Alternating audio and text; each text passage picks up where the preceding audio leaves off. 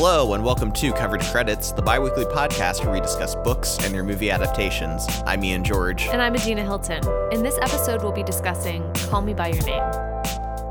Call Me By Your Name was written by Andre Aciman, I think that's how you say his last name, mm-hmm. and published in 2007. And the film adaptation came out in 2017 and was directed by Luca Guadagnino. Ooh, That's right. Wow. I didn't even freaking look at it. you didn't. And that came out in 2017, I guess, technically. yeah, that's like when it was going around like the uh, film festivals and stuff, I think. Yeah. It really came out to like major theaters, I think more in 2018. Mm-hmm. That's when we saw it at least, but Yeah, it took us forever to see this movie. I know.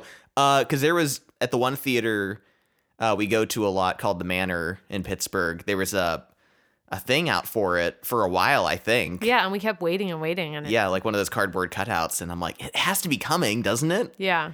Yeah. Uh, so uh, before we get into uh, the meat of this, I I have a confession, Adina. What? So What's the confession? what you got this may not be the best episode to start with saying I have a confession. Uh, but you got two b- copies of this book from uh, the library. yeah. One of them is like the original cover, Uh huh. and one of them is the movie cover. Yeah. I like the movie cover better. Really? Yeah, isn't that? Wow. I'm shocked. Are you? sh- Did I blow I'm your mind? shocked. Wow. Yeah, I just I that is I don't think ever been the case. Mm-hmm. Uh, because usually the movie cover just seems like such a cash grab, and Yeah. I don't like them putting faces to the characters or anything. But uh, yeah, I just really don't like the original cover of this book. It's just like someone's head, and he's like looks like he's out of a swimming pool. Yeah, he's like he has his head in his arms. It looks kind of stock photo-y. Yeah. and then it's very kind of a dated design on the cover, like with the I don't know way everything's framed and cropped and. yeah, I mean it's only a ten year old book. I know it yeah, feels like a book that's like from the 90s or something. it but does. yeah, I uh, I and I just really love the cover or the poster for Call Me by Your Name. Yeah. You know, with their heads kind of at the bottom and then like that solid blue. It's not even the sky, it's just a solid blue around them. And their heads kind of leaning on each other. yeah, and and the the way it's written, "Call Me by Your Name" in that yellow. I'm just a fan, and I just realized this is probably the first time I've ever liked the movie cover of a book better than the original. I guess I don't have an opinion about which one is better, but I don't think I've ever liked a movie, movie cover more. Yeah, I mean, I always try to avoid them. Yeah. when getting a book, because it just feels like it feels like you're making a statement that I only got this after Yeah. seeing the movie, yeah. or You're like, I'm late to the party. Yeah, exactly. Which we are. Like We are- we oh, we absolutely We only are. read these things mostly because of their movies. So Pretty much. yeah. So, uh, call me by your name. Call Me by Your Name, which won the Oscar for Best Adapted Screenplay this year. Yeah, and we decided to do this before it even won. Yeah. which is pretty cool. Yeah, we actually had a request from someone to do this episode. So Yes, yeah, I forgot about that. Oh my god, ah, Mm-hmm. I forgot to look up the name. Yeah, someone requested it on Twitter. So hopefully that person is listening to it now. I'll have to dig back into Twitter, and if I find it, I'll insert it right here. Emily Collins of Brooklyn, New York. Thanks, Emily. if you didn't hear a name, I couldn't find the person or the tweet, but know that we appreciate it. yeah, and um, I was really excited to see this movie anyway. So it was a really great excuse for us to do an episode on it. Absolutely, yeah. Uh, I w- and I was also curious, you know, talking about the Oscars, when they have to do best adapted screenplay, I can't imagine they have to read the script, but you kind of Oh, the Oscar voters. yeah, Yeah. How? What makes it the best adapted like screenplay? yeah. I mean, I think they just want to acknowledge the difference between an original screenplay and one that's adapted. Yeah. But then again, it's like, do you have to read the book and the script, or not the script at all? Because sometimes the script changes to the final movie. That's a good question. Are they just wa- like basing their vote on if the movie's good or not? Yeah, I mean, I don't even think most of them watch all the movies to begin with. No. let alone read the scripts. So, but it's just something I was thinking about. Mm-hmm. Yeah, Uh, so the book's perspective, I guess, is changed for the movie, like the time. Mm-hmm. So in the book, it takes place in like 1987 in Italy. And then in the movie, they kind of push it back to like 1983. Yeah, and from what we've read, the reason for that is because he wanted to set it before uh, the AIDS epidemic. Yeah. Which is kind of an interesting um, idea. Yeah, to kind of have a story that isn't really like in the 80s that isn't connected to that and isn't overshadowed by it, I yes. think. Yeah. Uh, but there are some interesting um almost foreshadowings yeah in a way that we'll probably talk about later but mm-hmm. yeah it, it's a uh, an interesting shift for an interesting reason i think yeah and in the book too um, it's told entirely from Elio's perspective. He's the younger of the main characters, and it's all in his head. Follows him, but obviously the movie isn't like that. Um, I did read that one of the original script versions for the movie had voiceovers. I read that too. Yeah, but then it was kind of scrapped, and I'm glad that they did kind of because it's it's hard to make those work. I think it is. Um, the only times I've ever liked it are when the voiceovers are very accurate to the book. Yeah. And in my mind, I don't think the writing style of this book would have translated well to a voiceover. No. Because he's, you know, an 18 year old, 17 year old, or 17 year old, and he's very whiny in a lot of ways. yeah. So the story opens with um, Elio and his family have a villa or summer house, I guess, in Italy that they stay in sometimes. They don't ever say where they live normally. No, no, they don't actually. Yeah. Yeah, they're just there for like the summers and uh, during Christmas, mm-hmm. I think they mm-hmm. say. Yeah, and it's uh, just in northern Italy, I think mm-hmm. is all mm-hmm. it says. And in fact, in the book, uh, local towns and stuff are only identified by letters, by yeah. their like initials. So they go into B or mm-hmm. maybe north to N. You know, they they never give like specific locations. Yeah, which is kind of interesting. And yeah. uh, every summer, Elio's father, who's a, an academic, has a, a graduate student come stay with them, and he kind of helps. The graduate student will help uh, Elio's dad with whatever work he has going on, and they'll also do research and work on a book and stuff. So this summer, uh, a handsome man, 24 year old Oliver from America, comes to stay with Elio and his family. Yeah, and he shows up, and, uh, you know, there's nothing. One thing I liked about the movie a lot was when he shows up, there's no love at first sight moment. No. You know, uh, Elio's very casual towards him. In fact, kind of a little mean because uh, you know he has to give up his room to yeah. the guest every year and like move to a smaller room. So he's kind of a little, you know, throwing him some shade. and I just liked that that this was like a slow burn. Oh yeah. Because I feel like in every um, straight romantic movie, it's always like this. Like they, he sees her from across the room, and you know, there's this moment. yeah. I just kind of like how casual it is at 1st mm-hmm. Yeah. Yeah, and Oliver is played by uh, Armie Hammer. Mm-hmm.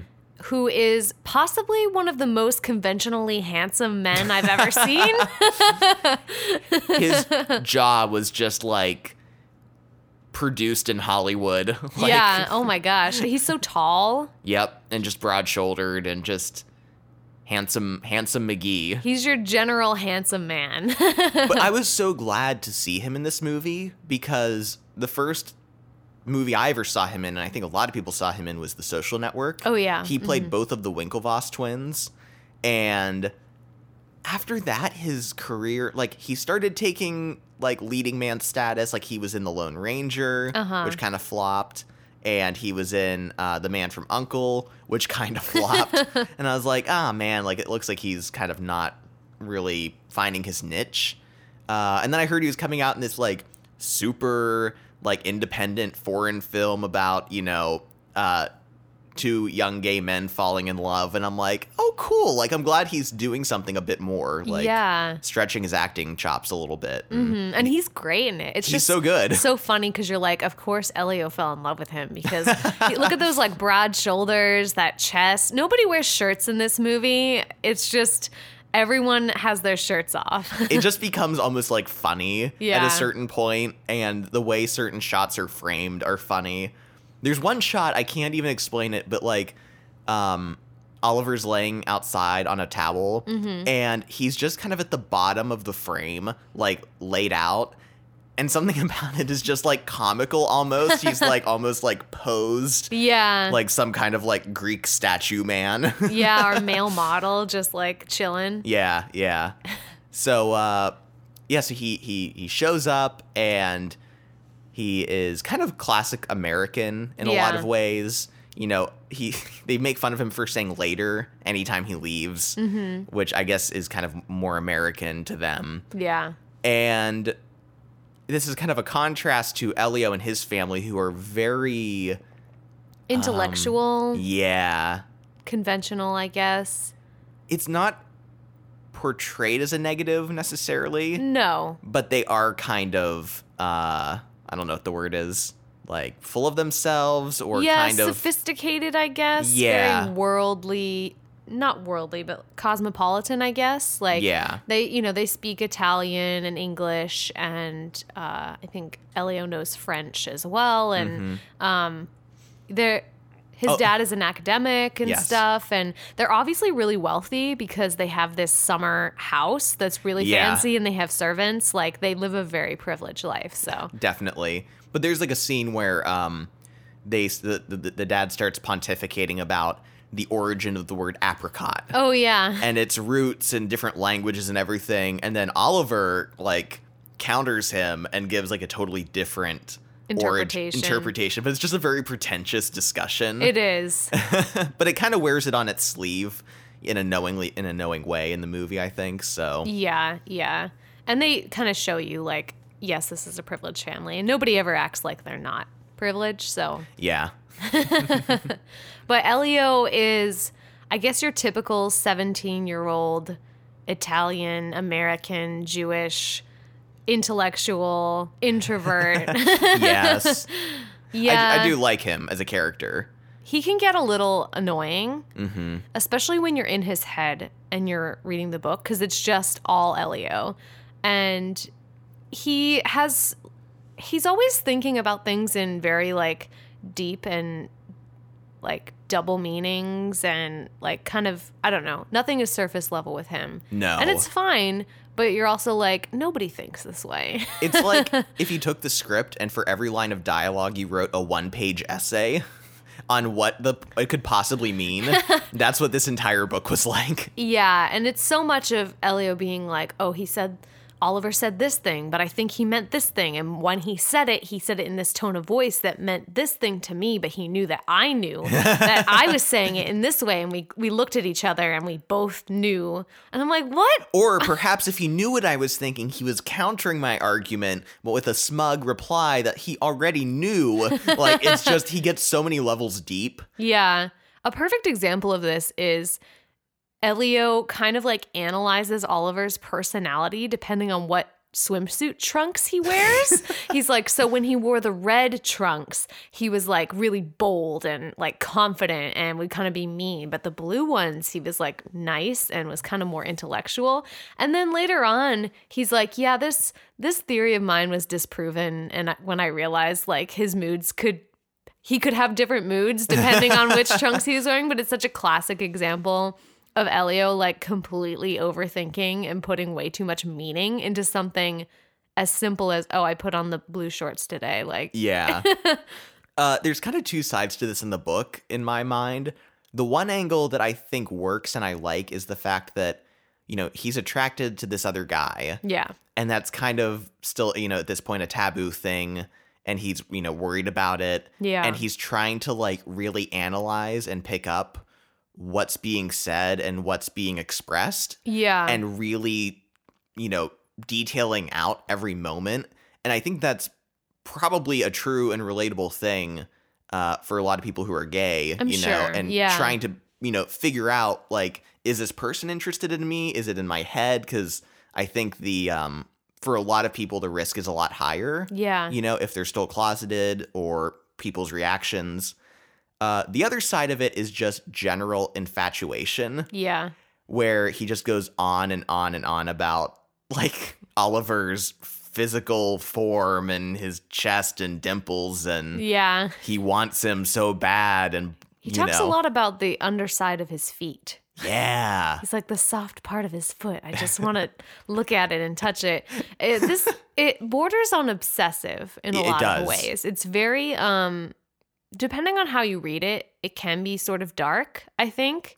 Uh just because Elio at some time at some point in the book talks about wanting to kill Oliver and also kill himself and you don't really take it seriously. Yeah. You're like he's just being dramatic. He's being a 17 year old. But it's also like, you know, that's not healthy to have uh someone in your life that makes you feel that way, you know? Mhm. Like even if you think that it's love, like that that's clearly veering into the obsession territory. Yeah. And there's another part where he talks about like wanting to basically throw himself on Oliver and like Yeah. if he tries to fight me off, I'll just wrap myself around him and like get I'll make him aroused and it's Mhm. kind of disturbing. It's very, you know, um assaultish. yeah.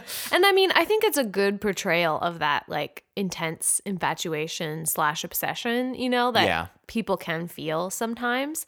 Uh, so I did like that, but it is a little uh, intense to read and to be in Elio's head and ha- not have a break from that and just it be all of that all the time. Cuz it never really lets up. No. It like it starts it hits the ground running and does not let up throughout the entire book. well, and also nothing happens for like the first half of the book.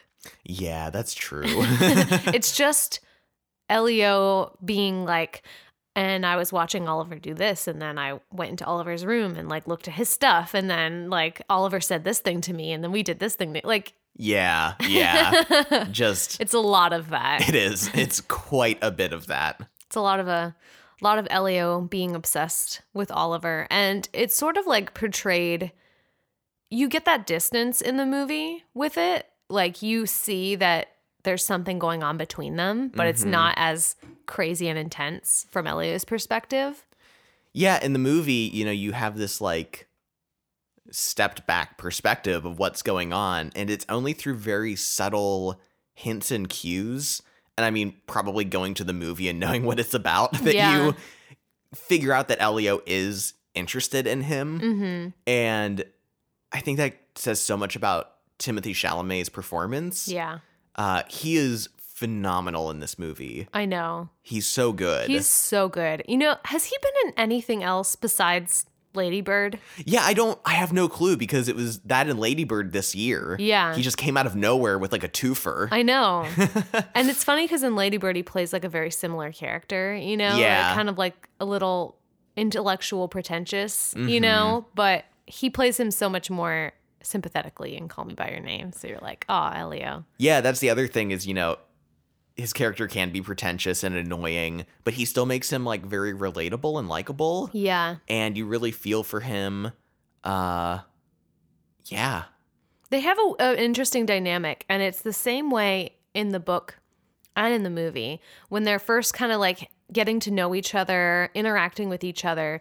There's this kind of like push and pull between them Mhm. where there's they'll kind of like flirt with each other. There's scenes where they're kind of like, you know, bantering back and forth, I'd say. And then there's other parts where they they sort of like ignore each other, or Elio is sort of like trying to ignore Oliver, and they're almost Yeah. like mean to each other. Mhm. And then they'll like talk, and then they'll draw away. It's it's like this dance yeah, that they're they're they're sort of just like circling each other and almost like trying to figure out i think wh- you know what they both feel what they want and what's going on between them yeah, yeah. There's kind of this, like you said, a push pull between them, and uh, it's also such a you know sign of a good movie that it maintains its interest. yeah I mean, also the freaking cinematography oh my god is just amazing. uh, just the scenes of Italy, of them riding their bikes, everything is beautiful and gorgeous. it's so beautiful I read that they filmed the entire movie on 135 millimeter lens. what Yeah, which isn't like they didn't use any kind of differing lens or focal length. I mean, focal length, yeah, but like no changing of lenses or anything, wow which I mean, I don't think I ever would have noticed, but No. is a very interesting. I think it probably adds to the aesthetic overall. Yeah, this is just like a, a movie tourist ad for Italy. It's just Yeah. like visit Italy. Call me by your name. Maybe you'll find your Armie Hammer. Uh, something else, though, I noticed watching a movie the second time, which I'm really glad we got to watch this a second time. Yeah. you pick up new things. the first time we watched it in the theater, when- when we Mm-hmm. finally got to see it, and then we read the book, and then thankfully the movie had just has just come out on DVD, so we were able to rent it and watch yeah. it. Uh, but something I noticed watching it again was in so many of the scenes, uh, the sounds of nature and outside Mm-hmm. are very loud and present. Oh yeah, So, like birds and cicadas and uh, even traffic when they're in town Mm-hmm. is all very loud and present. And I think that's part of what is so engrossing about like the scene of them being in Italy and why Yeah. it feels so like you're there and so Mhm. like beautiful in that way. I think the sound does a lot of that, which That's I so cool. which I didn't notice the first time I saw it, but it was very prevalent when we watched it on DVD. mm-hmm. But yeah, just just just something, just something to point out. yeah. It's it's such a beautiful movie. Like Mhm. honestly, I feel like it's a huge part of its appeal is just that it's beautiful. Yeah. like, it's an enjoyable experience just for the beauty of the scenes, the beauty of the shirtless men. You know, we got a lot going on. Okay, so I have a question, yeah. And it's something I thought watching the movie the first time, and it kind of plays into the end a little bit, maybe. But did you think watching it the first time that maybe there was something between Elio's dad and Oliver? No. No. Mm-mm. Okay. Did you? I I wondered. I I suspected. Um, not that I think that by the end of the movie, Yeah. but uh, Elio's dad is kind of physical with Oliver in a way, like, and they both are mutually. Yeah. Like, they'll, he'll put an arm on his shoulder, like as he's walking by, Mhm. or when he first arrives and gets out of the car, Elio's dad is like, "Oh, you're a lot bigger than your picture." Like, he makes a comment about like his physique, Uh huh. and something about it just made me think like there and. Or the one time they get back from the expedition and uh, Elio's dad is tells Oliver like, "Let's go inside for a drink to celebrate," and like that's where that scene ends. Uh huh. And I think maybe they were playing into the fact that, you know, Elio's dad by the end reveals that he is gay or bisexual or, you know, he's very vague about it. But Yeah. maybe they were playing into that a bit. Maybe. You know, I never thought of that though. I mean, you're making good points. You're totally like convincing. Yeah. but like, yeah, it just didn't come to mind when I watched it either time. Yeah. That's interesting. and, and not that like the dad was coming on to Oliver or vice versa or anything, but I just noticed like uh a lot of physical contact between them and like Uh-huh. a very like an intimacy kind of between them. mm-hmm. So Well, there and it, there is a line in the book, I think, where Elio says that his parents sort of ended up treating Oliver like a son-in-law, yeah. like that they kind of knew what was going on between them, and sort of he they kind of embraced Oliver like a son. Yeah. So I don't know if that plays into that at all. It but- might, yeah. Mhm. But that was just something I was wondering if you had any kind of a feeling like that at all. No. But yeah. So something we should talk about is um there has been a like a twinge of controversy Oh yeah. Not a yeah, we one, should talk about this. Uh, but just about the age difference Mm-hmm. between them. So in the movie and in the book, uh, Elio is 17 and Oliver is 24. But in the movie, there's a 10 year difference between uh, Armie Hammer and Timothy Chalamet. yeah, Timothy Chalamet was 20? Yeah. And Armie Hammer was 30. When I they think. filmed, I think. But Timothy Chalamet looks like he's 17. He does. He looks like he's 17, and Armie Hammer looks like he's in his 30s. So to have them play, I mean, it, it's like a seven year difference versus like a 10 year difference. Like, what does that mean? yeah. But I'm- also, Timothy looks so young. I think that's a big part of it is just Armie Hammer's very broad shouldered and tall and big and chiseled jaw and he's very uh he's just older looking naturally. yeah. whereas Timothy Chalamet is very thin and you know they kind of really play up that physicality difference I think in the movie Yeah, they do. because they never wear shirts.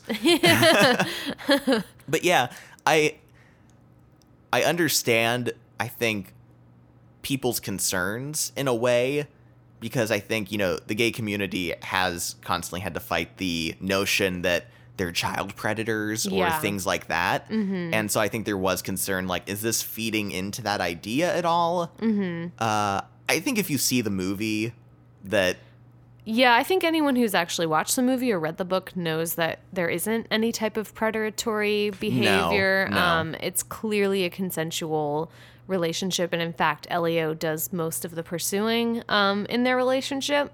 And I mean, he's seventeen. Like, yeah, yeah. would there be a conversation if he was 18 and Oliver was 25? You know, you're like, what? What's the difference between like a year? You know? Yeah, definitely. So, yeah, I, I, I get like why there was discussion about this, but Yeah. I think that's kind of been put to rest for the most part. I think so too. you know- I didn't hear too much about it, especially towards the Oscars. No, definitely not. Uh, Three Billboards definitely uh, upped Call Me by Your Name in terms of controversy. Oh yeah, yeah. At least one movie has to be like controversial. Yeah. By the time the Oscars roll around. the Bad Boy. yeah, but that is something worth mentioning though, because like there that is a a little bit of a gray area. So for sure, for sure. Uh, so, story wise, we finally get to a point where something happens. something happens. it takes a while. Yeah. but the ride is pretty good. Uh-huh. Um, where Elio finally decides to confess to Oliver, and he does this when they both go into town, Mm-hmm. and the scenes play out very similarly, book to movie. In fact, book to movie, it's a pretty faithful adaptation in a lot of ways. It is. Yeah. It just feels so different because you're out of Elio's head. Yeah. Uh, but dialogue wise, a lot of the dialogue is verbatim. Mm-hmm. Uh, but they have this discussion that is very coded. Very coded. Yeah. It's super interesting because Elio kind of confesses to him that he likes him, but he does it in a way that if you're not, if you don't already know what's going on, you have no idea what they're talking about. Yeah. And because he, he basically says something like, Oliver says to Elio, like, "You- seems like you know everything. And Elio says, I really don't know anything about what matters or the things that matter. And he's like, "What? What things that matter?" And then he's like, You know what things that matter. And that's basically the conversation. He's like, You know the things. And then he's like, "Why are you telling me this?" And he's like, "I want you to know." He's like, Do are you saying what I think you're saying? Mm-hmm. And then Elio's basically like, I want you to know it's important to me that you know how like know what I'm feeling. yeah. And then they basically have this conversation where Oliver's like, Well, let's pretend we didn't have this conversation. We can't act on whatever you're Mm-hmm. feeling or I'm feeling or anything. Yeah. It's really interesting though, the way it, plays out. Yeah, I like it a lot, and I love in the movie they uh, stage this scene around a war memorial Yeah. for World War One, where they're both kind of circling on either side of it, and then finally meet at the end, and it's one take, and it's cool because the camera kind of meanders up to the memorial and then back down, and then Oliver walks away, and it kind of pans up to the like the architecture and back down. It's kind of this really beautiful Yeah. scene, and, And I think that the, they're circling the monument, and in my mind, that's an, like a metaphor for the way they've been circling each Yeah, other this whole yeah. time, and then they finally kind of like meet at the end and have this conversation.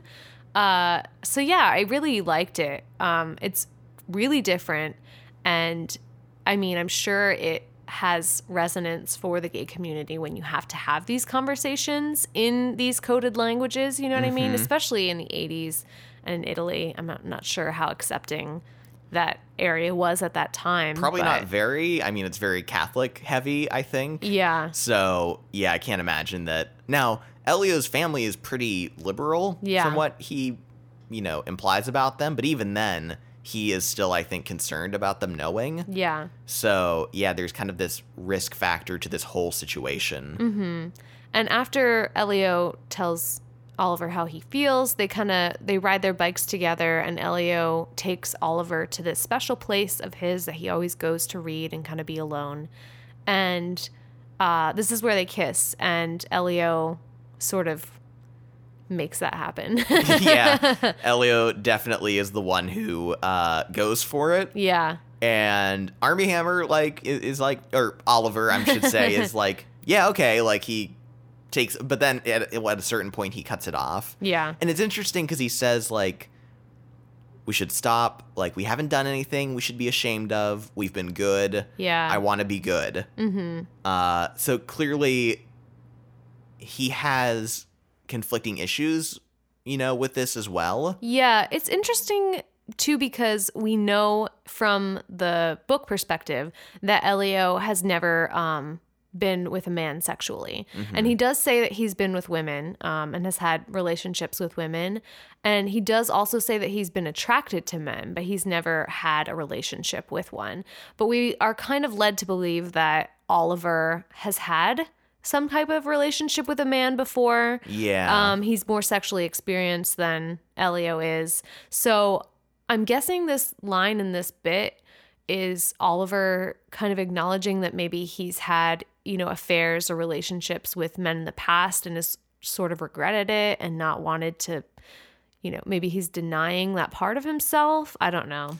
Yeah, I, I wasn't sure if, you know, when I first read it or saw the movie, I wasn't sure if he was also experiencing this for the first time uh, or if he was just implying, like, you're the son of the professor I'm That's staying true, with. Like. I want to keep my boundaries. Like, Mm-hmm. we should, you know, keep this civil or whatever you want to say. So, yeah, it, it's kind of vague in a lot of ways, which is is interesting, you know, Yeah. about Oliver as a character. I actually read this article that um when it was just from one person's perspective, but they were basically like why you should watch the movie Call Me by Your Name before you read the book. And I was Huh. like, "Ooh, I'll read this. Like this is totally in our vein of what we would like to talk about." So, um it basically this person was arguing that if you when you watch the movie, there's so much that is beneath the surface Yeah, and yeah. that the actors have to just portray with like their looks and the silences and all of this that you don't know what's really going on. And and pe- the characters often don't talk candidly about what they're feeling. So you're watching it and you kind of have to like let the movie sort of show you mm-hmm. what's going on. And this author was arguing that like if you read the book ahead of time you already know exactly what's in those characters minds. So you can't let the movie sort of like tell its own version. And you and, and you can't try to figure it out on your own basically. Yeah, I like that. And I think that that goes back to something that we've talked about before, which is like when we when you watch a movie and you already know what's happening, how much of how much of how you understand the movie is influenced by already Yes. knowing about the book. Exactly. And sometimes, you know, I wonder, I'm like, am I following this only because I know what happens in the book? Yeah. Or is it just, is it a good screenplay?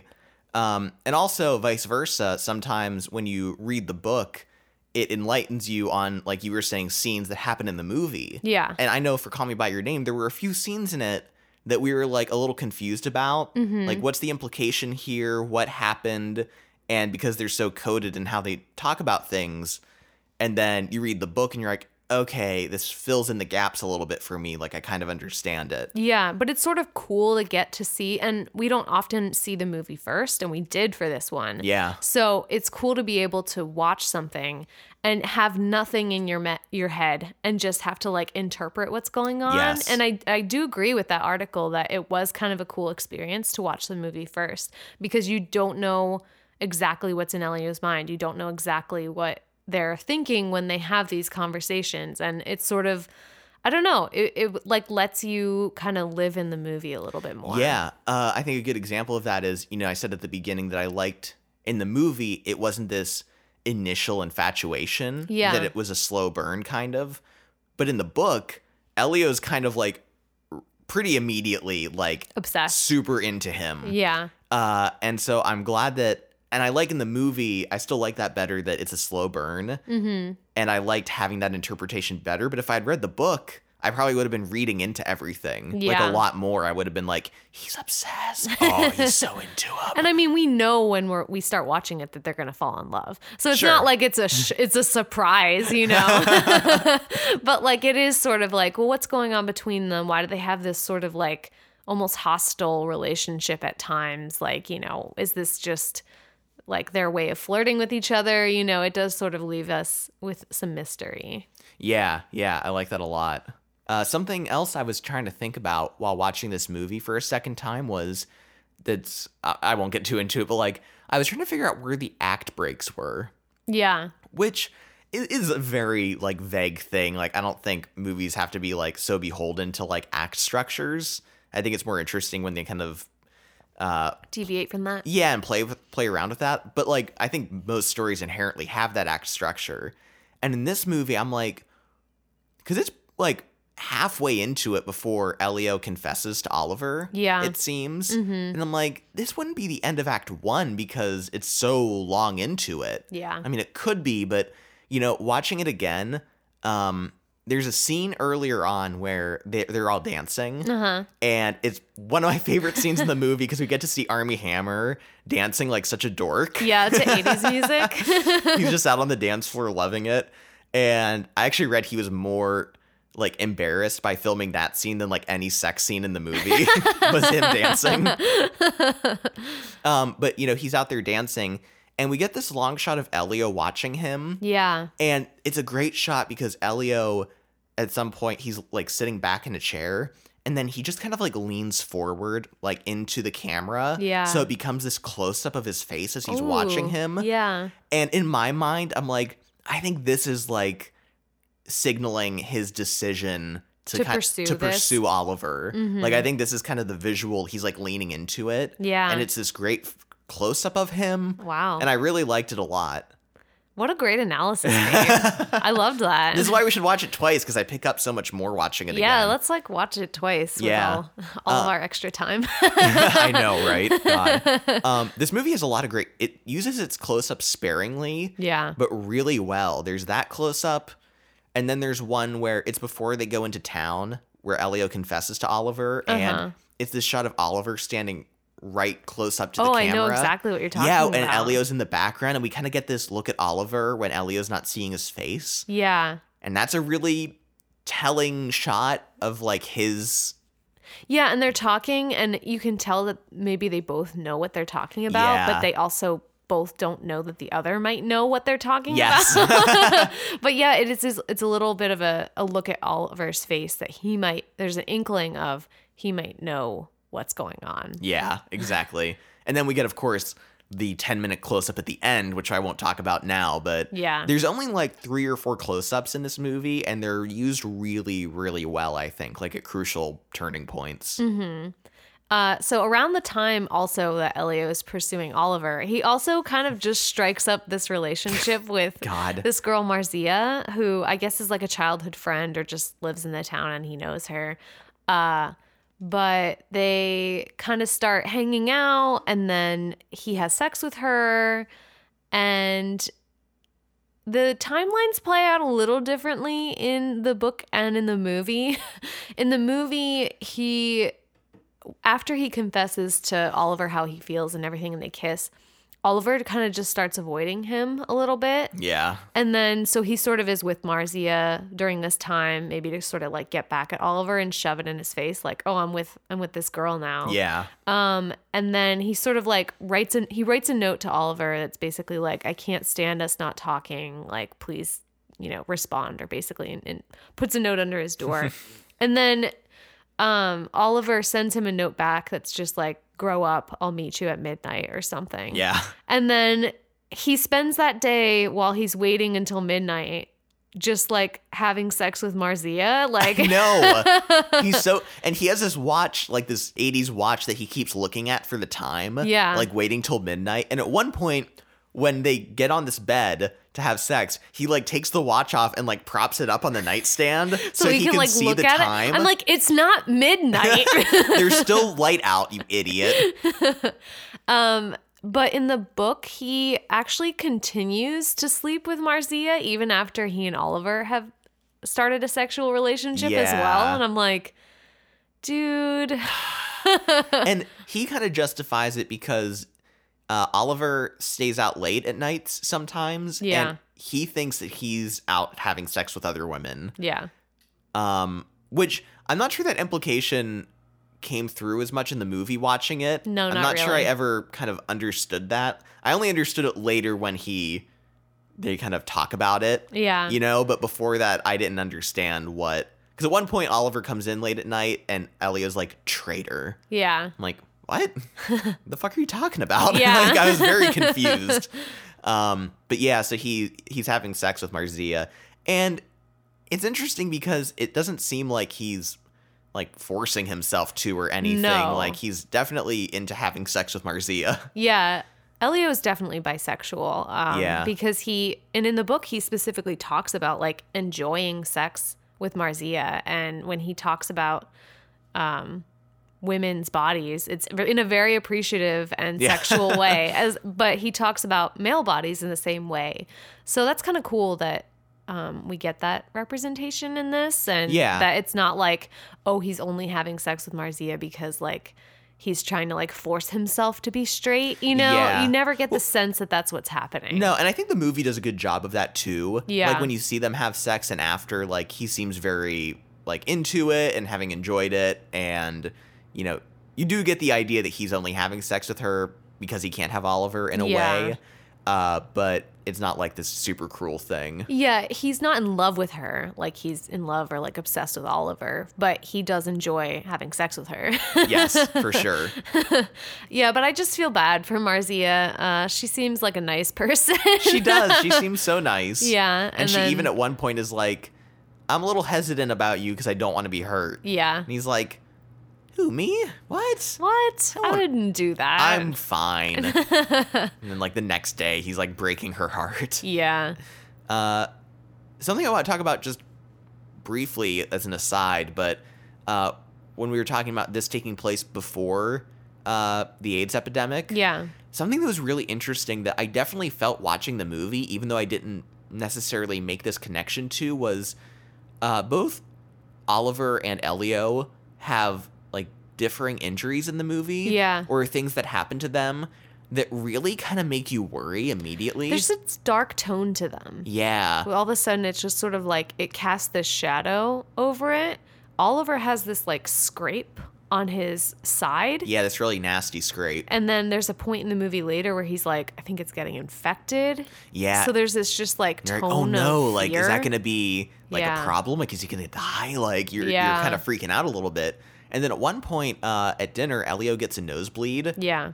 and I, I don't suffer from nosebleeds, so I don't know like How, that serious- usually goes. Yeah, I don't know how that goes, but like he kind of is sick almost, yeah. and but the parents aren't worried about it necessarily, but it is kind of this sudden scary thing like his nose just starts bleeding and he has to run away and Oliver goes to check on him. But this is another thing. I'm like, "Oh god, is Elio sick? Yeah. Like what's wrong? Like what's going on here?" Mm-hmm. And I think I read that, you know, these moments are used as kind of this foreshadowing of the AIDS epidemic where Yeah. there's kind of this looming threat um, to them physically Mm-hmm. and like there's kind of this tenseness about it that's kind of created through these incidents. Yeah, almost like a premonition of like what's to come. Yeah. You know, and that there will be this like crisis to hit the gay community, you know, Mm-hmm. but we're not quite there yet. Yeah. Yeah. But I thought that was a really because even though I didn't make that connection necessarily, um, watching it, you you just get that feeling where Yeah. you're suddenly really worried about their safety. It's done really well, and I, I really liked that too. And those elements are present um, in the book as well, but um, I feel like the tone comes across a little more in the movie. yeah, yeah. Should we talk about the part in the movie where they say the title of the movie? yes. okay. yeah, they um, when they meet at midnight, midnight finally comes. Finally, after he watched his watch all day. yeah, he's just watching his watch, and um, they have sex. And the scenes in the movie are not very sexual. No. Really, you don't really you don't see them having sex, and you don't even really see them lead up to sex. Really, Yeah. There's just scenes of them kind of afterwards, like kind of tangled up in each other and you know cuddling, basically very intimate. Yeah. um, but nothing very sexual. And actually, I read that um, the two lead actors signed a contract um, prohibiting full frontal nudity. Oh, really? Yeah, so I don't know if they originally wanted to have full frontal nudity and then didn't, but Maybe. um, there is not any. There are no dicks in this. No dick so- shots.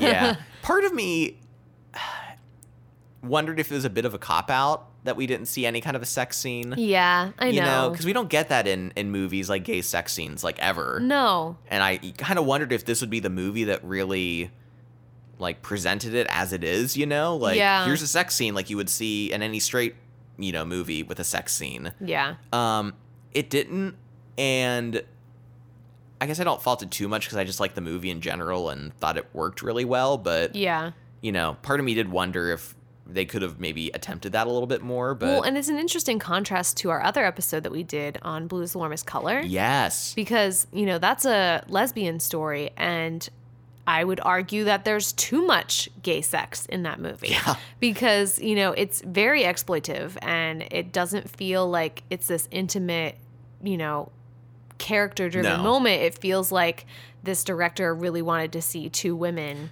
doing it. It feels like a porno at one point. It does, Like suddenly the camera just turns like to like this basic shot of them just having sex. There's no art to it. No, it doesn't Yeah. feel intimate. And this movie does feel intimate. You know, the Yeah. scenes do feel uh, emotional and uh, you feel that closeness between them. But I, I would have liked to see more of sexual things, sexy things. Mm-hmm. I agree. I agree. Uh, and it's not a movie that like held a lot back in any other regard. You know what I mean? no. But that it felt like it did a little bit. I don't know. But Mm-hmm. uh, so after they have sex, they're laying in bed together, and in the movie, it's a little out of nowhere. Yeah. But Armie Hammer or Oliver, I'm sorry, I just can't help. Oliver is like, call me by, oh my god, call me by your name and I'll call you by mine. Mm-hmm. And so then they just start saying their own names back and forth. Yeah. Uh, in the mo- in the book, it kind of explains that they were like repeating each other's like curses back to each other, like saying the same thing, and it kind of had like a more of a natural buildup as to why they would Yeah. he then say that like it's kind of this Oh, joke. okay. You know what. I mean? Mhm. Like the the movie's out of nowhere, and you're like, why? What? Like going on? it's a little weird. Yeah. Uh, but in the book, do you want to kind of explain what the? Are you Oh. are you gonna read it or? Yeah, Okay, yeah. I'm gonna read this like specific part that's towards the end where he's talking about it, and this is just like a sample of the writing of this book. um, but let's see. Uh, so it would finally dawn on us both that he was more me than I had ever been myself, because when he became me and I became him in bed so many years ago, he was and would forever remain, long after every forked road in life had done its work, my brother, my friend, my father, my son, my husband, my lover, myself. so he's basically saying that we had become each other, I guess. uh, Yeah. and they had like become one person. They had known intimacy together, but it's just explained in a really weird way. It is. I kind of had a different idea of what it meant when I watched the movie before reading the book. Yeah. And that was that in my mind, you know, when they're saying each other's names, their own names to each other back and forth, it's kind of this idea of like self love in a way and acceptance. Yeah. Them not only falling in love with each other, but coming to fall in love with who they are and accepting who they are, Wow. both as like, you know, gay men and also uh, Jewish, you know, because that's something that Elio was kind of hiding until Yeah. Oliver came, and then he felt more emboldened about that. And so that was kind of my idea when I first saw it was that it was them coming to terms with who they were and loving each other in terms of yeah. I like that. I I I, I like it. I think that's good. I like that. yeah. Yeah. It, I like that a little bit better than that long sentence that I read that was like, I was him and he became me. And I was him and he. What's that Beatles line? I am he, and is you are he is he are me. You are me. you call me by my own name, by your name. you call me my name. Your you call me my name good. That's what the sequel's going to be called, actually. me call me my own name. yeah. So, and that also comes with you know seeing the movie before reading the book. Yeah. Was I got to have that interpretation. your own kind of perspective of that. Yeah. Yeah. Mm-hmm. So. And there's this so the only scene in the movie that didn't quite work for me that I thought maybe played out better in the book was the one right after they have sex. Yeah. Yeah. Where they go to the beach and they're kind of swimming in the water and there's like this weird tension between them, Elio has suddenly become kind of soured and not. like kind of distant and you're like what like what happened last night when they had sex and uh, Oliver said something like I hope you don't hold last night against me. Yeah, don't let what happened don't hold what happened last night against me. Yeah. And I'm like, does he mean the sex or does he mean something else that happened? Yeah, or something specific that happened during the sex. Yeah. And then there's like kind of this other scene where uh, Oliver ends up kind of giving Elio head for like a hot second. and then he's like, okay, you're hard. I'm done. And like leaves. Yeah, he's like, that's promising. And then he like walks out. And it was very confusing. And I'm like, what is happening? I don't Yeah. know. And in the book, it's explained a little bit more that Elio was sort of having like guilt and regret for like having slept with Oliver. And what he was sort of feeling like ashamed and guilty of what they had done. And that Oliver was sort of like, you can't, don't pull away from me. And him doing that to Elio was sort of a way of him being like, no, you you still like me. Yeah, you're, you're not still done with into me. Yeah, Yeah. This isn't just like a one and done. Like we're still into each other. Yeah. So I guess it was just trying to prove that, but it did not come across super well in the movie. No, and was a- that's an example of like almost being too faithful. Yeah, it to was, the book. It was a few scenes in a row that I'm like, I am not following the subtext of what's going on. I think the thing that confused me about it was, you know, there's that "Call Me by Your Name" scene where they're Yeah. laying in bed together and they seem super happy. Yeah. So it was a little odd that then when he wakes up later, he's super regretful. Yeah. which I can see happening, but I don't think as a viewer you initially jump to that conclusion or No. understand what is exactly happening. So Mm-hmm. yeah, so that was kind of I agree. That was kind of a fumble in the movie's part. They got a little too coded. Yeah. Uh, let's talk about the most important scene in the movie.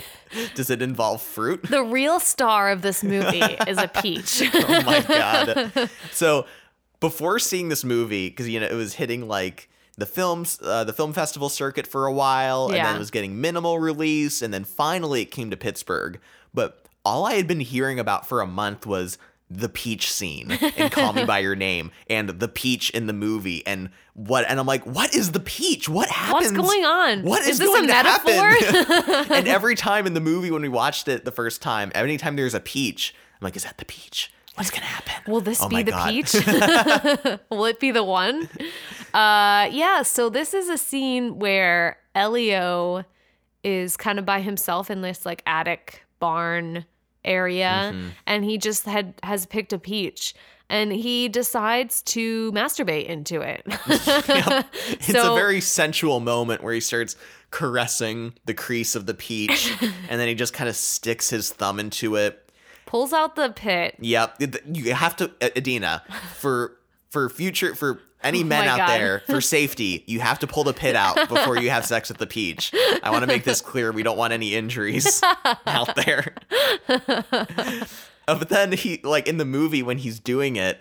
Like the sounds, Ugh. like even just when he's pushing his thumb into it, like they had a microphone like right up to the peach, and you hear just every sound. Yeah, and then the juice is like all over him. It's very messy. And then he's like, pull, he just puts the peach down into his pants. You don't see anything, but like, it's just, it's a time with the peach. I just want to say I never expected Call Me by Your Name to have so much in common with American Pie. I was very surprised by this turn of events. Yeah, so he ejaculates into the peach and then just kind of like sets the peach on this like stand or like shelf next to him. And then, like all men, he immediately falls asleep. And then Oliver like comes looking for him and he's like, "Hey, sexy." And then he's like, "What what what did you just do? Like what happened here? What is this mess that I've like walked into?" And it turns into this really interesting kind of tender scene where Oliver or Elio is like, "I'm sick." You know, I did this twisted thing and Oliver's like, "No, you're not." Like everyone's kind of like this and yeah. And he's like, You want to see sick? And he like takes the peach. And Elio's like, No, like, don't. Like, you don't have to do that. And Yeah. He's kind of, you know, toying Teasing with him. him. And he's like, kind of holding him down. Like, Yeah. Oliver's holding him down. And as he goes to eat the peach, like, Elio just kind of breaks down. He's like, Why are you doing this? And, you know, he just starts crying. Yeah. And it's this really sad, impactful moment in the movie where Mm-hmm. you kind of see how uh, upset Elio is and like confused about his sexuality in a lot of ways, I think. Yeah. And just, you know, he certainly isn't like suddenly like, oh, I'm okay with everything about myself sexually now. Yeah. Yeah. Like there's still a lot of shit he's like kind of working through. Yeah, and in the book they really portray this as like a very intimate moment where Oliver is like basically, you know, accepting the, grossest parts of Elio. Like he's like, I'll just put that in my mouth. And he eats it in the book. yeah. He doesn't get to in the movie, but he eats it in the book. Yeah. So yeah. Uh, But there's something else though in the book where, you know, Elio talks about when he says that he's sick and is kind of like having reservations, he's kind of playing more coy. yeah. Like he kind of talks about like he's feeding into this like sexy moment. Mm. And then when he does cry about it, he's crying because he's so happy that Oliver has like accepted him Yeah. like completely. And I didn't like this interpretation as much. This I liked watching it in the theater and seeing it as Elio being conflicted. Yeah. Whereas the book he was like he was so happy about everything that he was crying. Yeah. So just kind of a different Different perspective. On it, it played out identically almost, Mm-hmm. minus the actual eating of said gross peach. But there were to- there was a totally different like motive and thought process behind it. So yeah. yeah, Yeah. What a what a scene. what a scene! I What a time finally with the peach. I finally know what the peach scene is all about. There's this really funny part too in the book where he's like comparing the peach, like the inside of the peach, to both an anus and a vagina. And it's like such a great uh, representation of Elio's bisexuality, I guess, because he's like, oh, they reminded me of both a butt and a vagina. and also while he's masturbating with it, he talks about wishing that Marzia or um, Oliver. Oliver. would walk in at any point, and he didn't care which one. Yeah. and that they would like help him. Yeah. and I'm like, dude, You're horny as what is fuck. what is your life? I do have this great line though from the book. It's earlier, um, when he's talking about an apricot that is handed to him, and it's just so funny, and because the book is very, um, I don't know, thoughtful. Yeah. And tries to be very contemplative and everything. Intellectual. Intellectual. And then every once in a while, it just drops an amazingly random line. he said, It never would have occurred to him that in placing the apricot in my palm, he was giving me his ass to hold, or that in biting the fruit, I was also biting into the, that part of his body that must have been fairer than the rest because it never apricated. And near it, if I dared to bite that far, his apricot. we get an amazing fruit genital pun in this book of apricot. Apricot. Apricot. That's just how horny Elio is in this entire book. yeah, poor guy. Uh, yeah. So this kind of does this lead to the Rome trip? Yeah, yeah. They um kind of continue their relationship and then Oliver has to travel to Rome for some reason before he leaves back to America. And so Elio ends up going with him. And they kind of have these few days together where it's just the two of them, almost like a romantic getaway for them. Yeah. Um, and they play out a little differently. There's a huge section in the book Yeah. a huge section that is just them at this like book party that they go to and there's this poet that's speaking and then they go to like dinner after and they're just it's honestly a huge portion. It's at least 50 to like 70 pages long of just this. Yeah. and as i'm reading it i'm like why is this in here? Like it's just such a weird addition. Like Yeah. we're already so far into the book. We've already got this far with oliver and elio's relationship you know and all we want to do is see more of them together. And then we have this whole scene and all these new characters that are so Yeah. pointless and meaningless Yeah. and i'm like why are we reading this like what's what's like, the point Amanda again? Like, Yeah. what is? And then there's this pretentious poet dude, and yeah, like, why are we taking this sudden divergence this far into the book? yeah It's very strange. Mm-hmm. Uh, in the movie, they just kind of have a good time. yeah they sensibly cut that They did. they like go to this waterfall area they kind of wander the streets of rome at night and like kiss and stuff it's just like this sort of goodbye time yeah, and it's very sweet.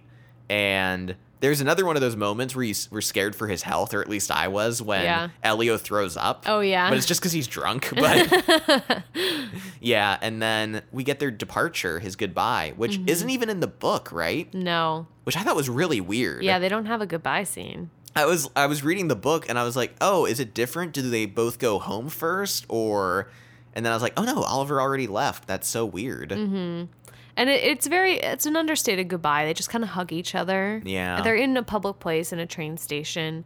And it's a, it's a sweet embrace. Like you can see they both care for each other. And then they kind of watch each other leave. Yeah. And it's sad. And then Elio calls his mom Ugh. to pick him up because he's so sad. Uh, this doesn't happen in the book. He just goes home. It's my Um, favorite additional scene in the mo- movie. Yeah. That wasn't in the book. Because they don't even his mom and him don't even talk on the way back. She they're just kind of driving home together, and he's clearly upset. Yeah. But she did come to get him. You know, it's just a sweet, sweet moment. And it's implied at this point that the mom definitely knows. Yeah. And the dad, I think, knows too uh, that they had this relationship going on. yeah, And so it was just this sweet moment where Timothée Chalamet is just crying in the car and the mom's Mm-hmm. kind of just has a hand on his shoulder. yeah. And then we also get some resolution with Marzia as well in the movie. Yeah. Um, they kind of stop in the city, and she comes up to the car and is sort of like, you know, I'm not upset about you rejecting me and treating me like crap. Uh, I want us to still be friends. You know, I care about you. And him just being like, yeah, like, okay, that sounds good. He doesn't really contribute Yeah. much to the conversation, but No, but it, it's sweet that he really clearly does care about them. He says like forever, you know, Yeah. before they shake, and so he clearly is, you know, attached to her still. Mm-hmm. There's an interesting implication that the parents tell Marzia and her sister Yeah. because her sister was into Oliver, Mm-hmm. and then when they depart from the bus station to go to Rome, the parents tell Marzia's sister like, "Oh, you and Marzia come over for dinner tonight." Yeah. Like were they gonna were they gonna tell them like, hey, like they're both into each other. Like give it up. It's not gonna happen. Yeah, Um, so that's a little unclear, but I yeah, it's it was sweet that Marzia was such a good person and was like, you know, kind of making it up with Elio and wanting to still be friends. But we don't get that resolution in the book. It's just like what happened to Marzia? yeah. She just, I, I was Like he was so rude, like terrible to her. He just like ignored her. I know, and then she just disappears from the story completely. Yeah. which is really sad. Mm-hmm. Uh, then the dad scene. Yeah. So he goes home and he has this sit down with his dad, and it plays out almost verbatim, identically book to movie, Yeah. where the dad firstly just acknowledges that he kind of knows what was going on between Oliver Yeah. and Elio and says that their friendship was very special and maybe more than just a friendship. And it's just a really sweet scene. Yeah, and Elio doesn't really say anything during the scene. You know, he kind of like nods or he'll say yeah. But Elio's dad is just like, I know you're feeling pain, and it's such a there's a temptation to just n- make yourself not feel anything and kind of mm-hmm. cut that pain off to save yourself from it. But like pain is important to life and if we cut that out and make ourselves numb, like that'll just ruin us in the future and we won't be able to experience love. And it's so interesting cuz he's basically giving him advice like life is pain, but there's so much beauty in that and to cut yourself off from it is almost worse than to feel the pain. Yeah. And then he also gives him this very sad, like, line about, like, your heart and your body only last for so long. Yeah. And at a certain point, no one wants anything to do with your body anymore. And your heart's all used up. yeah. And you're like, dang. Oh man, that like- is that is sad. But I did think it was interesting, though, the body line, because so much of this movie was about Bodies. bodies yeah and like the dad and oliver were researching like roman um sculptures and like yeah. talking about their style and you know so clearly the male form was very important in this movie and to acknowledge that yeah you know uh oliver is hot because he's uh, 29 he's not going to be hot forever Yeah. you know yeah, exactly. And like it ties into also Elio's like uh horniness and how much sex he's, you know, yeah having in the movie and in the book. He and that doesn't last forever either. They're kind of in their their prime right now. So uh but there is a moment too where the dad sort of implies that And it's really hard to tell exactly Mhm. um, if he's saying that he had a gay romance in his life or that he felt that for another man, or if he's just saying that he felt an intense love like Elio had with Oliver in his Mhm. life. But he basically said, I had what you had, or I had the chance at it when I was young, and I've never had it since. Yeah. And he he prefaces this with like, let me say one more thing, it'll clear the air. Yeah.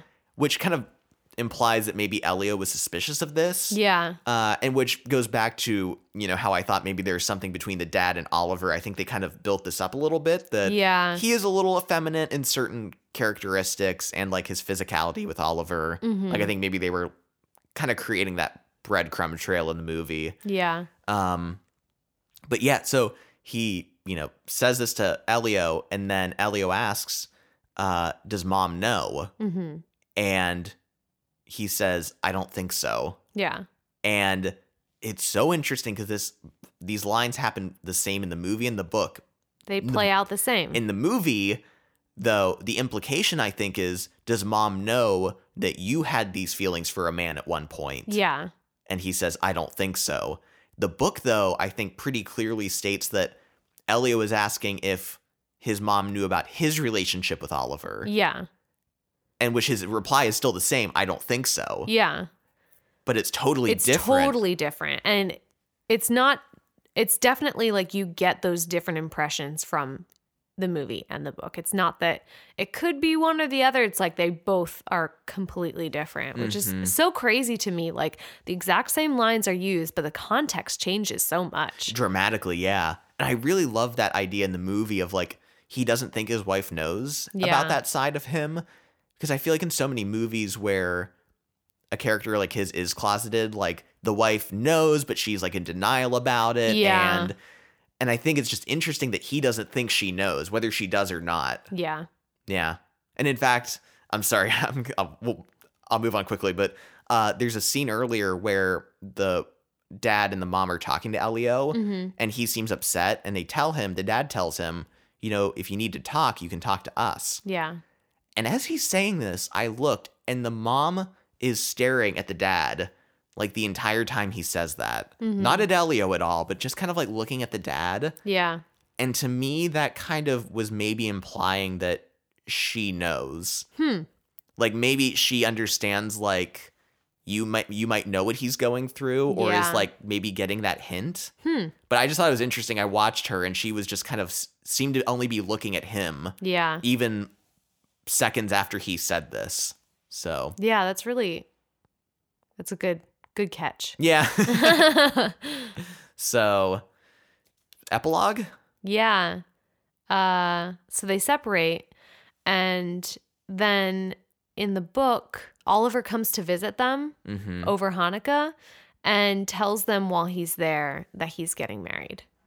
And we're assuming to a woman because people didn't really get married to men Yeah. in the 80s. Um, but he's like, Yeah, I we've been kind of on and off for a year or two now, and we're gonna get married in the spring.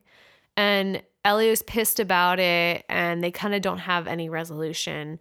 And then it like jumps forward in time where it's like Elio is looking back on this time and he's older, and it goes to like 15 years later, and they meet up again, and Oliver is has two ch- two kids now and Yeah. is like a professor and I don't know. I did not like this part. I didn't either. I was it felt tacked on and weird. I was so interested in what this epilogue was because I knew there was an extended one Yeah. uh, compared to the movie, and I was like, "Ooh, what's gonna happen? What's gonna be implied?" Are they going to like meet up later on in life? Yeah, But it was just sad and depressing. because it was just them meeting up and reflecting on that amazing summer they had in Italy. Yeah. And And- they're like, we've done nothing with our lives. And we're like, we had that one time together and we wish we could go back. But now our lives are just what they are, which is boring. And we're both old now. Yep, that about sums it up. I was really disappointed with this epilogue. Yeah. And they like, I don't know, they don't get together.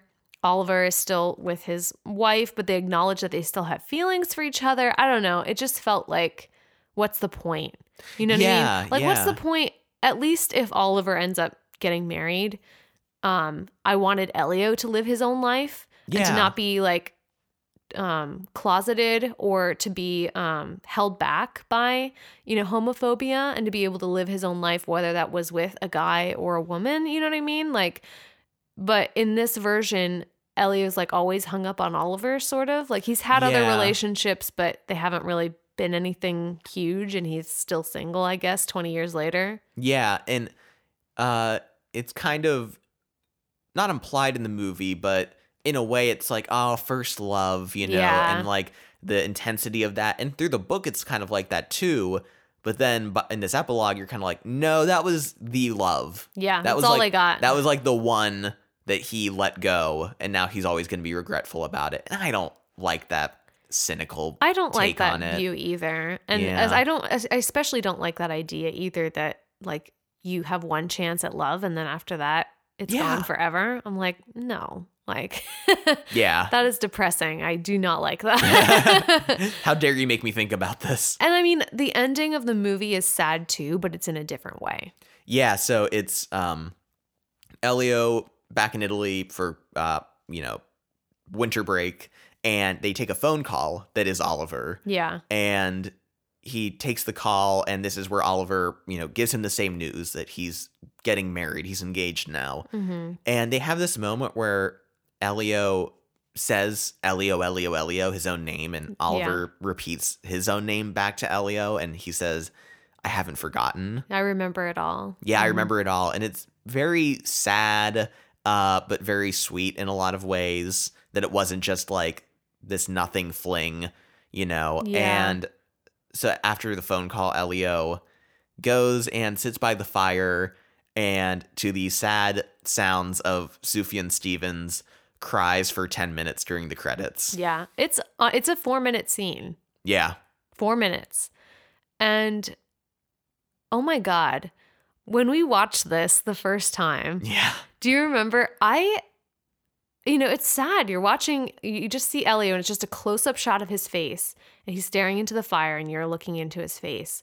And he's just like, the tears are falling. And you can tell he's just remembering their relationship. And he's taking his dad uh, dad's advice, which is let yourself feel the pain and like Yeah. appreciate what you have and don't forget, you know, the joy that you had together. But you can see everything on his face, like everything he's feeling and you're watching it, you're like, oh, this is sad. and then you're like, oh, this is sad. This is really sad. and then you're like, oh my God, I'm bawling.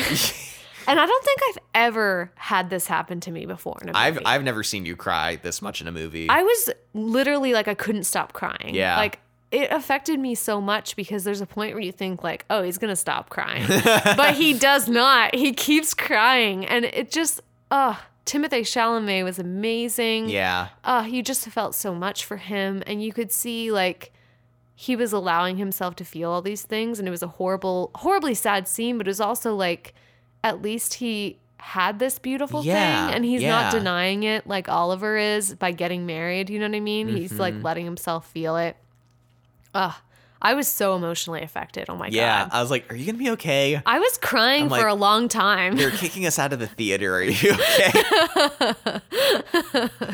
uh, yeah, but it's. I, I read that um, Timothée Chalamet had an earpiece in that was feeding the music of uh, Sufjan Stevens that is Yeah. in the end credits. It was playing that music while he was oh that that makes sense acting out that scene. Yeah. Yeah. Which I know we haven't mentioned it yet, but uh, Sufjan Stevens, if I'm saying his name right, has two original songs in this movie. Yeah. And they're both great. Yeah, and he also has just one of his regular songs in it. So there's not one, not two, but three Sufjan Stevens songs in the movie. I didn't even know about that third one. Yeah, you know the scene where he's waiting for Oliver, like Yeah. um, kind of sitting in the at night. Mhm. That's Sufjan Stevens too. Oh, I knew it was, but I thought that was the same. Oh, okay. It's a different song. Oh, okay. Okay. Yeah, but he wrote two original songs for the movie, and the one "Mysteries of Love" was nominated for the Oscar. Yeah, which it should have won. Yeah. I'm sorry, but it was great. It's so good. I know. And that that just tells you like how great this movie is. They're like, there's three Sufjan Stevens songs in it, so Yeah. Yep. okay. So, which is better? I'll go first. Okay. I am confident in going first this time. Yeah. The movie's better. yeah, the movie is better. I enjoyed the movie so much more. Um, the book is just it's got some interesting elements to it in terms of being in Elio's head, but it is just too much for me. Yeah. It's It, too, it is. It's, too ugh. much. There's a lot. It's a long book. A lot of it could have been cut, should have been edited, I think. And the movie distills so much of the good parts from the book Mm-hmm. and turns it into something new. And yeah, Elio was sort of annoying in the book, whereas Timothée Chalamet's performance was so good that I just loved Elio. Yeah. So that really did it for me, uh, for sure. I'm sure you could tell that we liked the movie more. this whole conversation I has know this mostly been about the movie, I, a shocker, I, I know. out of left field. But yeah, I, I think the movie just so successfully translated this into a movie, and I think the best adapted screenplay uh, Oscar was well deserved. well in this deserved. case. So I think our professional recommendation, our professional Mm-hmm. recommendation would be to watch the movie and then if you really like it, to pick up the book Yeah, to maybe fill in some gaps or kind of like extend the experience of reading it. But if you don't want to and you just like the movie, then just watch the movie. That's totally fine. Totally fine. and you get all the good parts. So exactly. yeah. Yeah. Should we move to lightning round real Lightning quick? round. Lightning round. Okay, for so for first lightning round moment, um, in the movie, Armie Hammer wears some pretty short shorts. This movie is amazing because there are no shirts in this movie. I mean, there's some shirts, but the shorts, Ar- Armie Hammer shorts are short. Apparently too short because in a lot of scenes, like the way he was sitting, you could see his balls, and they had to digitally remove Armie Hammer's balls. This is just like Justice League, where they had to digitally remove the mustache on Superman. It was. I kept, I kept looking at Armie Hammer's crotch. I'm like, is that where they removed his balls? Like, it's quite possible.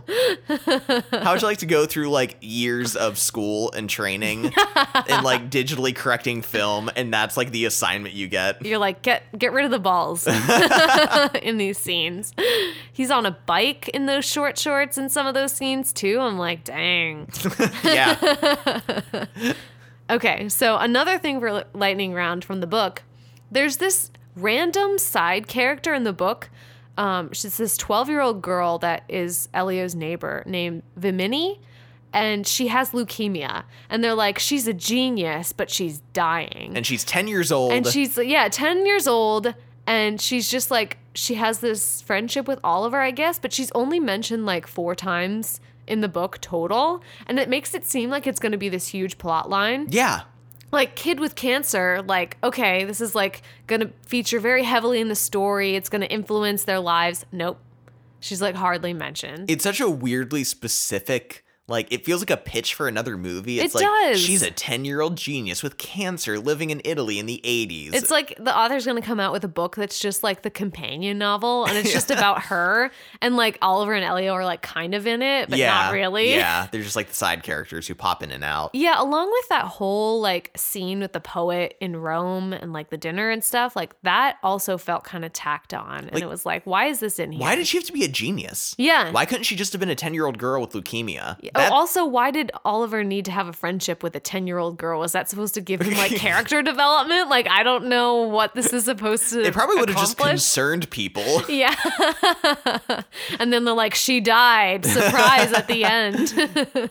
Uh, okay, so in the movie, there's a scene where, um, uh, so it's after their night out in Rome when like uh, Elio was drunk and everything was Oh, crazy, yeah. and it's the morning after, and they show Oliver like standing at the open window, and he looks back at Elio, and then it smash cuts to this scene or imagery of them partying from the night before. I think that's what was going on yeah. but it's like a negative film like exposure that's like neon pink yeah. and like technicolor and there's no sound to it and it's only there for like two maybe three seconds it's really freaky. it's super bizarre You're like, what just happened? We're like what the fuck like was that a mistake that's yeah, so we're like in the theater. We're like, was this supposed to happen, or was this like an error in our film viewing? Like, what happened? The only reason I didn't think it was a mistake was there's a scene earlier where they showed Timothée Chalamet, and it's the scene where the Sufjan Stevens song oh is yeah, playing.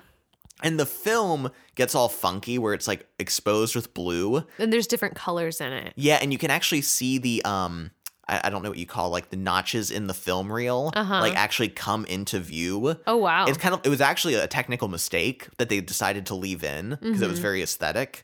Um, that was the only reason I'm like, well, they did that thing earlier, so this must, Must be, be a choice. intentional, right? Well, and at least in that part, there's like music playing. Yeah. You know, and it's this scene where he's kind of waiting for Oliver to come back, and you can tell he's like feeling like all these conflicted emotions. Whereas in this scene, it's just like this weird shift to like suddenly they're in the upside down.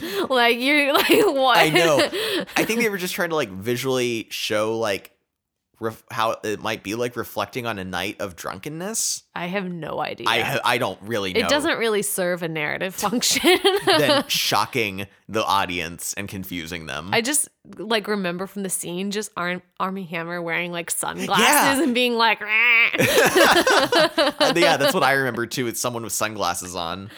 Uh, so a funny thing that's in the both both the book and the movie is uh Oliver wears this shirt that Elio really likes that's really like kind of loose fitting and Elio in the book actually names it and he calls it billowy. Because is it's a billowy shirt. This is like the apricot moment. Like Yeah. he just he seems so intelligent and then he just says something so random like that. Yeah, he's like, oh, old billowy there. Like, and then he actually asks Oliver to leave the shirt to him. Mm-hmm. Um, and then there's a scene in the movie where Elio is wearing the shirt and it's so big on him. so ridiculous. It's like so he's so funny. tiny and Armie Hammer's so big, and then also the shirt is billowy, so it's just it's great. well, and in the scene where he's kind of telling Mars Marzia yeah, that like they're not a thing anymore, he's being a dick to her. He's in the shirt. yeah. And it's like, hmm, I wonder what could have happened between now and then. yeah. yep. So that's our lightning round moments. That's our lightning round. This was such a great episode. yeah, I'm so happy we did this episode. I know. I really loved the movie, like really loved it. Was so glad to get to watch it and to get to read the book and then determine that the film was better. You know, this is exciting for us. yeah, it is. I It hardly is. ever get episodes where I think the movie's better. That is true. So yeah, uh thanks for listening. Uh if you want to follow us on Twitter, we are at cover two credits. That's the number two. Whereas our email is just cover to credits pod, spelled normally at gmail.com. Mm-hmm. Uh it's not don't exclude the spelled normally part. Um and if you want to find us on Facebook, and then we also have a Patreon. We do. We got stuff going on over there. We have a podcast, a special podcast that we come out with every month for our patrons called After Credits. yes. So we talk about new things every episode, and we welcome uh, feedback from you guys. If you want us to address a particular topic, just let us know. But that is available for our patrons at any level. So yeah, check us out on Patreon and think about becoming a patron. we would super appreciate it. Yeah. uh, and thanks for listening, everyone. Thanks for listening. Oh, uh, next episode yeah. we'll be doing Ready Player One. which will definitely be interesting Yeah. given the early reactions. And I think people are pretty mixed about it. it's very polarizing. I'm excited to delve into this controversy. I am too. I'm I'm ready to just plunge head first. So get ready, guys. but uh, thanks for listening to this episode, uh, and we'll see you next time. Bye. Bye.